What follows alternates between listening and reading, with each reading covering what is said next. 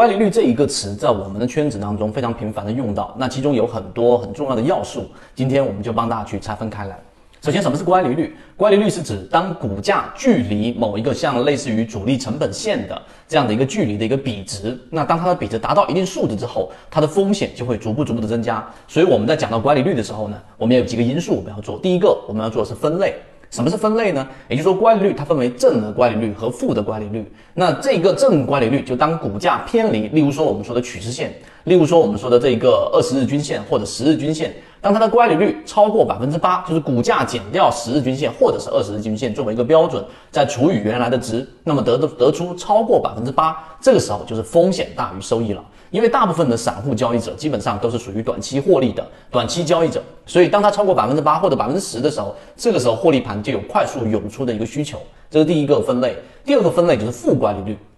那么负乖离率呢，就当股价由啊这一个均线下方负乖离率，就是离它的距离超过百分之八，就变成负八或者负十，这样的乖离率越高，就用以前我们所说的话，就是当股。股价下跌的这一个负乖离率越大的时候，它往往会有一个反弹的动力，就像一个球压入一个水面，它有一个浮力，它自然会有一个回归的过程。这个是分类，所以正乖离率、负乖离率你要明白。那第二个，我们要不要做一个信号或者做一个指标来去做这样的一个正负乖离率的一个计算呢？我们圈子的判断是不用，为什么呢？因为每个人的判断和每一个个股的股性是不一样的。有一些标准是可以固化的，例如说我们在进化岛里面给大家共享的这个超跌突破，因为超跌我们经过这一个量化平台进行测试过，我们知道哪一个位置是属于强势，哪一个位置往往是处于超跌绿色或者蓝色，这个信号我们已经开源给大家了。但是呢，对于乖离率的这一个开源，基本上是很难实现的。为什么？因为你不同的交易模式，它对于关联率的理解是不一样，并且呢，我们还要做分类，不同的标的的股性，它对于关联率的理解也不一样。那我举个例子，例如说我们的标准啊，例如说我是做波段的，我以二十日线作为一个乖离率的标准，那么当它超过百分之八或者百分之十的时候，这个时候我要考虑短期波段的一个操作收益的一个止盈。但是如果我是做趋势的呢，我是做中长线的呢，那么在这种情况之下呢，当它真正出现日线级别我们所说缠论的卖点。或者是一个背驰的一个卖点，那么这种情况之下出现之前，我们都是不用做过多操作的。那么相反的，是不是当它的负乖离率达到百分之八或者百分之十以上，我们就去做一个介入呢？答案也是否定的，因为你要做前期我们圈子所讲的模型过滤之后，然后当它出现了负乖离的时候，你要考虑第一，它有没有达到蓝色的超跌突破啊？第二个，它到底有没有出现我们所说的三十分钟级别的一个底分型？或者是在日线级别上出现底分型，也就是说，它只要它达到了负管理率比较大的情况之下，还得符合我们的第一类型买点，这样的情况之下，我们才会考虑介入，并且前提是通过我们模型的一个筛选的。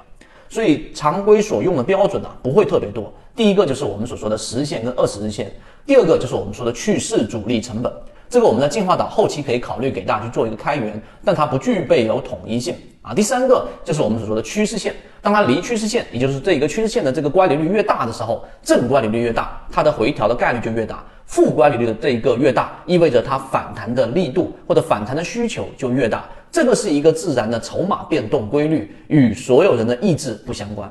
所以，当你明白这个乖离率之后，你也就清楚了。因为参看的标准不一样，以及每个人的交易模式，有些人是做波段，有些人是做中线，有些人会给出一个答案说，只要赚钱操作，我都愿意去做，这是不对的。因为你的交易模式必须在当下这个环境以及你操作的鱼池是要有确定性的，到底是做波段加趋势，还是做中线趋势，还是做长线。至少到现在为止，我们圈子是没有给大家去讲过长线的交易的，基本上是一个月到三个月左右啊，最长不超过两个季度，也就是半年的时间，因为我们要考虑到靠近起爆点。